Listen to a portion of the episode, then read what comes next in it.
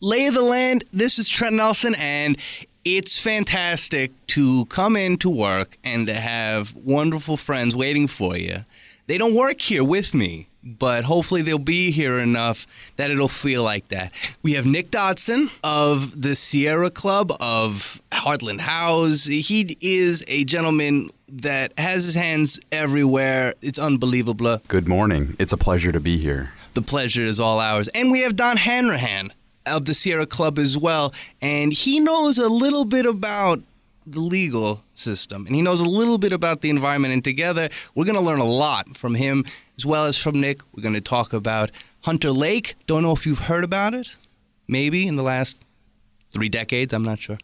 I've been corrected by the guest already, five decades, twenty-six hundred acres. And Don, would you tell us a bit about it, sir? Sure. Uh, the project was first proposed actually in the mid nineteen fifties after a, a severe drought, but they fixed it. They put in a pumping station, and Lake Springfield's never gone down that low again, but they kept pushing for this lake. They started buying land in the sixties, seventies. They put a kibosh on it because they had no intention of building the lake, so a judge stopped them from buying more land.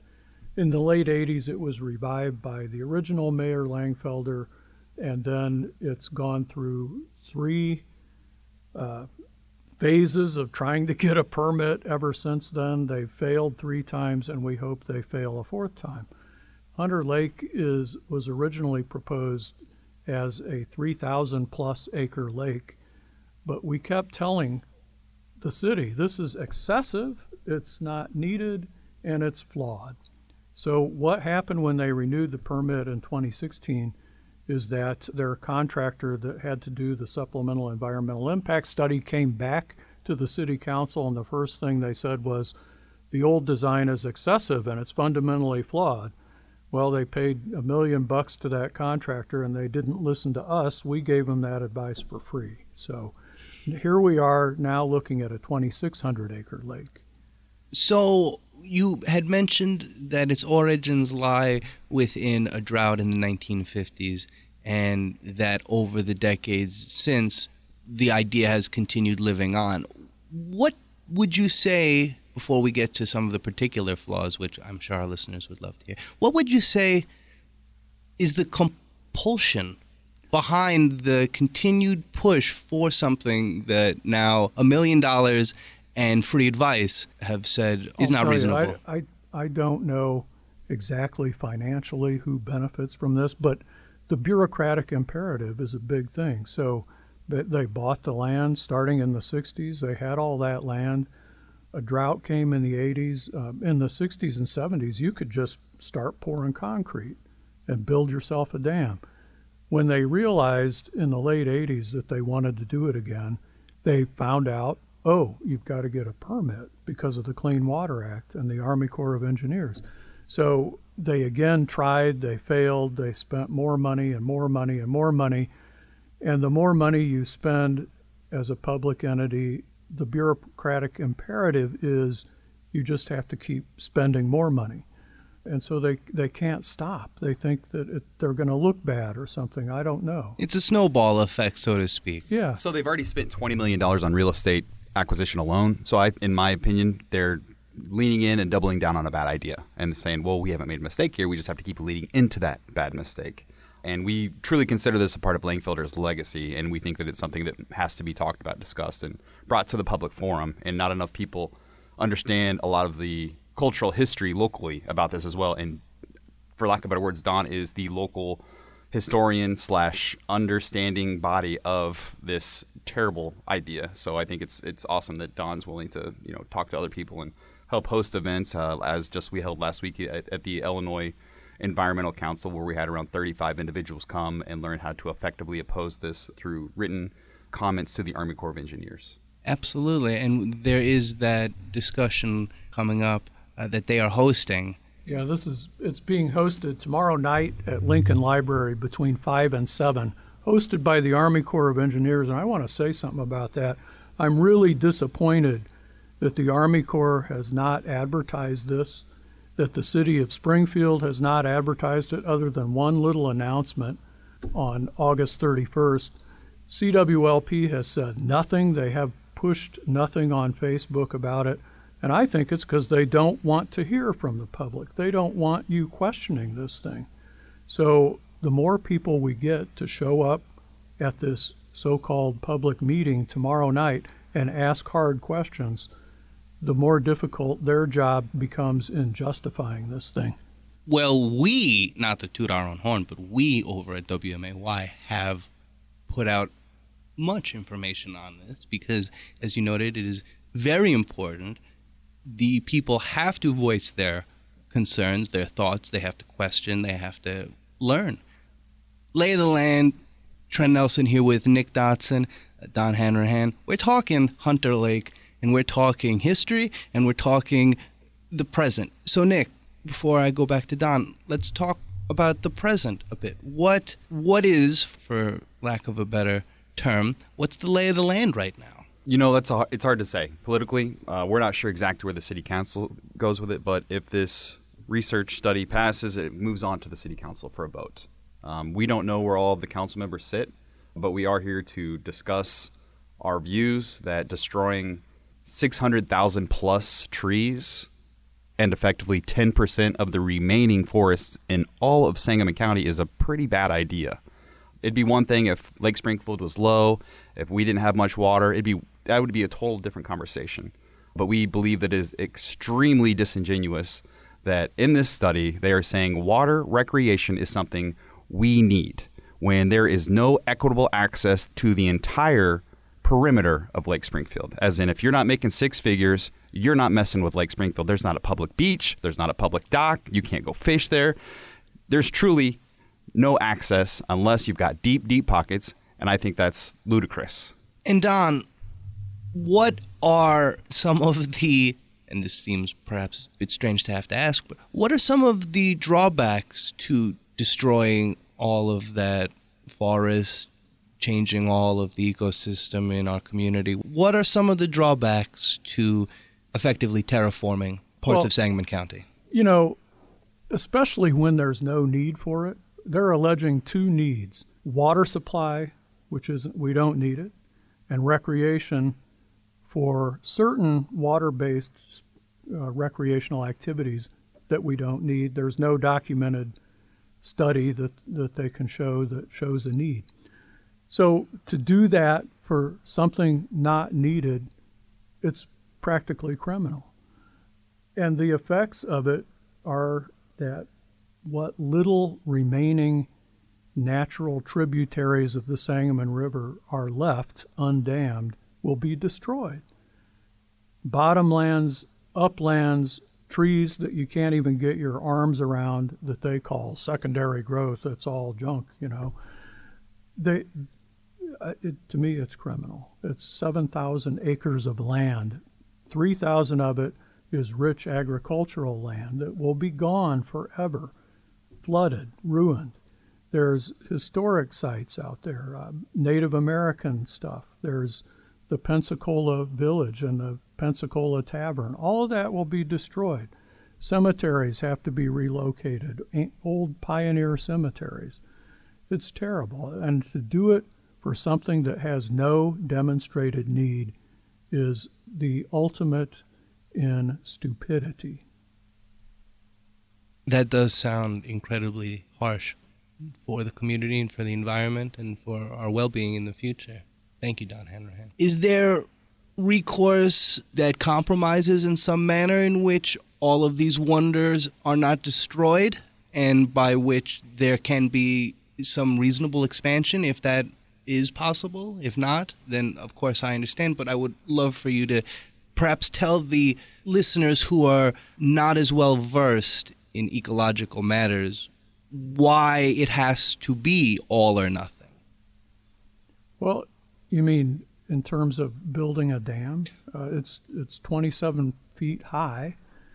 It backs up water into two stream systems, Horse Creek and Brush Creek, and it inundates them, floods them, just, I mean, to the tops of trees and beyond. They're, they're going to mow down a bunch of the trees before they build the dam.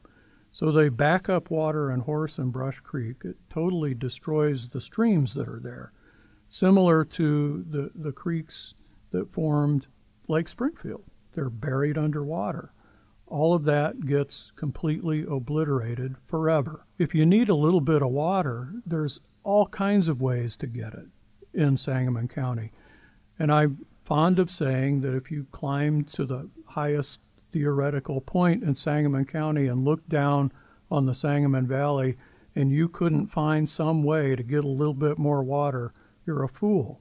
There's water everywhere. We can get it. There's gravel lakes, there's the river, there's other facilities to get water, there's aquifers. So we can preserve this land, we can preserve some of it, we can preserve all of it, and that's a wise decision, because I can't tell you one hundred fifty years from now that we won't need it for another lake. So preserve it the way it is, keep it, let us access it. For fifty-five years, the public has been kept out of that land, seven thousand acres, kept out. C W L P, no trespassing, those are the signs. And we're kept out of there because they don't want you to see what's going to be destroyed.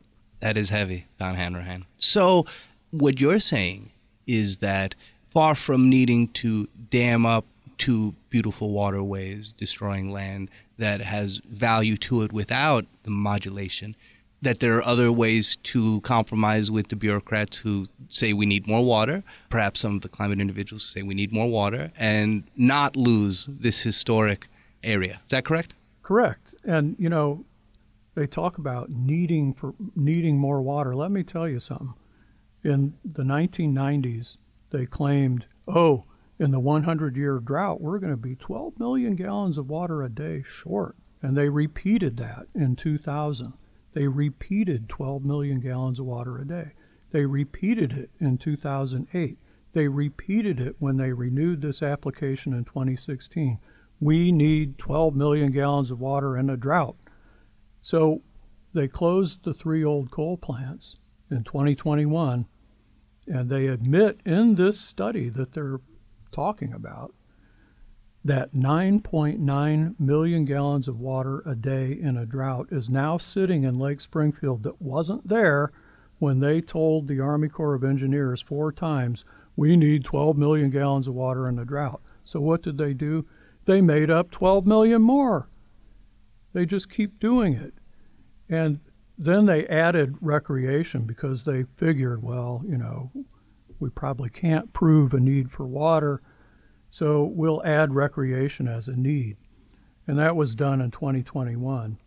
But there are alternatives. There's a whole series of alternatives that, that they won't consider. For example, building a temporary floating dam on the Sangamon River once every hundred years. I mean, they're addressing a need that occurs for six months duration every hundred years. And they're going to destroy all this beautiful land. They're going to destroy it permanently forever because of a problem that occurs for six months every hundred years. That's dumb. Build a temporary floating dam on the Sangamon River, back up water, and pump it right into Lake Springfield. They had a permit to do that for twenty-five years. And every time they renewed the permit, they told the regulators, this is enough water to deal with any drought. They told them that, but they abandoned their permit and started pushing for Hunter Lake.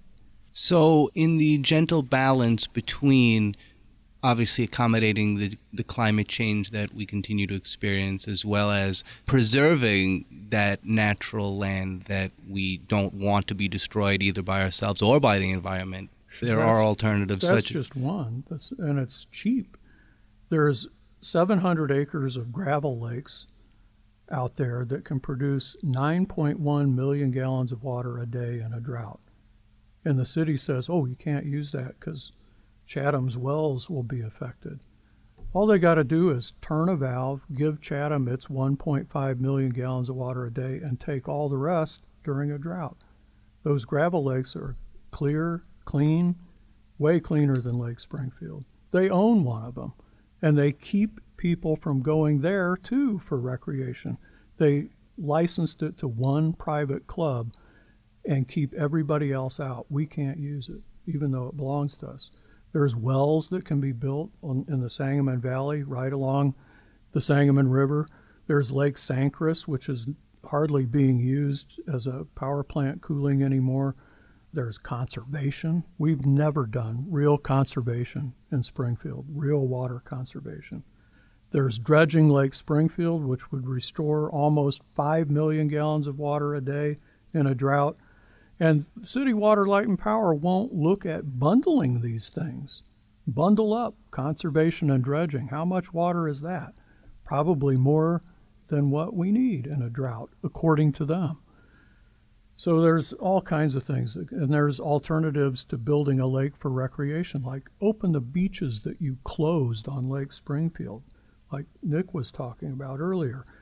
Maybe use that gravel lake for e-foils and paddle boards. You know, they don't want them on Lake Springfield. Well, here's one hundred acres. Go do it out there. End the leased land all around Lake Springfield. As the leases come due, refuse to renew them and open it up to the public the way it should have been in the first place. So there's all kinds of alternatives um, that the city dismisses, just dismisses to build Hunter Lake. Well, we won't dismiss it here on, on Lay of the Land. We've got a lot to talk about, and our special guests, Nick Dodson and Don Hanrahan, they've got a lot to say. Nick, you've got a lot to say, too.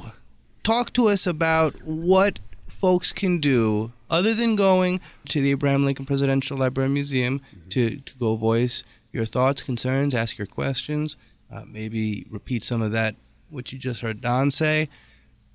What else can people do, Nick? What? How can they participate with the environmental groups around the community, the Sierra Club, et cetera, et cetera? Yeah, so we actually have partnered with several local groups, the Resister Sisters, Sustainable Springfield, the Prairie River Network, in advocating against this. We completely oppose this, and there's a lot of great information. There's great articles. Don just submitted a great letter to the editor in the Illinois Times that kind of articulates a lot of what we're saying in a very well-written, articulate way that is easy to digest. Um, I've got a video on YouTube that unpacks it lightly. If you just type in Hunter Lake is a bad idea, it's about a two-minute long explanation, because I know there's a lot of history in this boondoggle, we'll call it. And to unpack, you know, fifty-five, sixty years of bad choices is a lot. Uh, but the name of the game is it's a waste of money. It's an environmental disaster. You know, when, when you're going to flood an area that's going to destroy over six hundred thousand trees and literally ten percent of the remaining forests of Sangamon County, we as the Sierra Club, as a conservation effort, believe that's just absolutely criminal. In this day and age, a lot of people say, well, you can just plant more trees, you can plant more bushes. No. When that land is gone, it's gone forever. Once it's flooded, there's no displacing it. We're not going to expand the forest elsewhere. That's completely disingenuous, and I've heard that conversation come up often. Um, I, I just want to also piggyback off of Don mentioning about dredging. Lake Springfield has never been dredged, okay, right? ten percent of it in nineteen eighty-eight has been. And to, to tie that intersectionality to another thing, the last three or four summers, people have complained about the taste of Springfield's water, the smell of Springfield's water. Well, oddly enough, when you don't dredge and maintain your lake because of agrochemicals, phosphorus, cyanotoxins that become of it, the algae blooms, et cetera, it's all tied together. If we don't dredge and take care of what we have now, how are we expected to double our capacity of our lakes with poor management as we have now of the land, of the body of water that we currently have, and we want to double that? I think it's an absolute joke. But back to your question. People can absolutely uh, just look up the Sangamon Valley Sierra Club to get a lot of great uh, information about this. But specifically, we have started a digital petition to where you go in. If you just go to our Facebook page, or if you just type in Sangamon Valley Sierra Club Hunter Lake, it'll come right up. It's a petition that automatically is helping facilitate your comment to the Army Corps of Engineers, also to our local alders, to our state reps, to our local reps, and just anybody that is an elected official that could have stake in it. So we are currently helping folks facilitate their comments. So, you know, if, if you're not sure why this is something that you would not want in your community and you want to understand it better, please feel free to reach out to the Sangamon Valley Sierra Club's Facebook page. You can email us. We would love to sit down and talk to you about it, and maybe just send you a ton of information to kind of review and see, help you form your own opinion. Maybe it bothers you because it is a, a waste of tax money. Maybe it upsets you because it's a conservation nightmare. Maybe it upsets you because there isn't actual equitable access to the lakes. And, you know, th- those kind of things are all very valid reasons. There's a lot of intersectionality that connects here for a lot of different re- class interests. Don, you're just about to hop about the chair. You got to say something. Yeah, there, Nick mentioned it. This isn't free, this lake. They're proposing a project that they put a price tag on of one hundred fifty-three million dollars. That's their price tag. Without it, they just adjusted an old figure from the old design that they said was fundamentally flawed.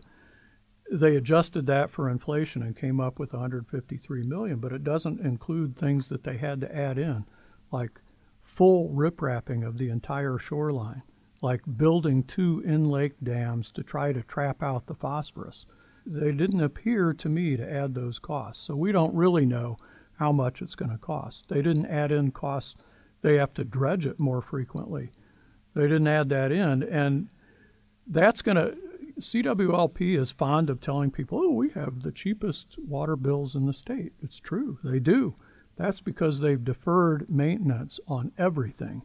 They've refused to dredge Lake Springfield. It's lost twenty percent of its capacity, filled up with phosphorus-laden mud that's causing these taste and odor problems. It's not an option. It has to be dredged. If we don't dredge it, there could be a toxic algal bloom, and then you have no water. And then they have no plan. So we have to dredge it. Our water is cheap because they refuse to dredge it, because they have no plan to replace water mains that are at the end of their useful life. two hundred fifty miles of water mains that are seventy plus, eighty plus years old, and they're leaking. seventeen percent of the water is unaccounted for. It's leaking out of those old water mains. And they won't, they've got no plan to fix that. So all these costs are going to be on your water bill. Those are things that have to get fixed before you add in the cost of Hunter Lake. So this is too expensive for most people.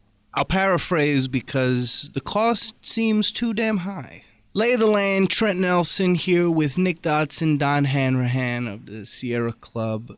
Super duper thrilled to have you on this morning. Thank you both for coming down and giving us some information. We'll have you back soon. We can't get enough, but you're busy. Thank you guys so much. Thank you for having us. Absolutely. Lay of the Land, Trent Nelson, have a wonderful day.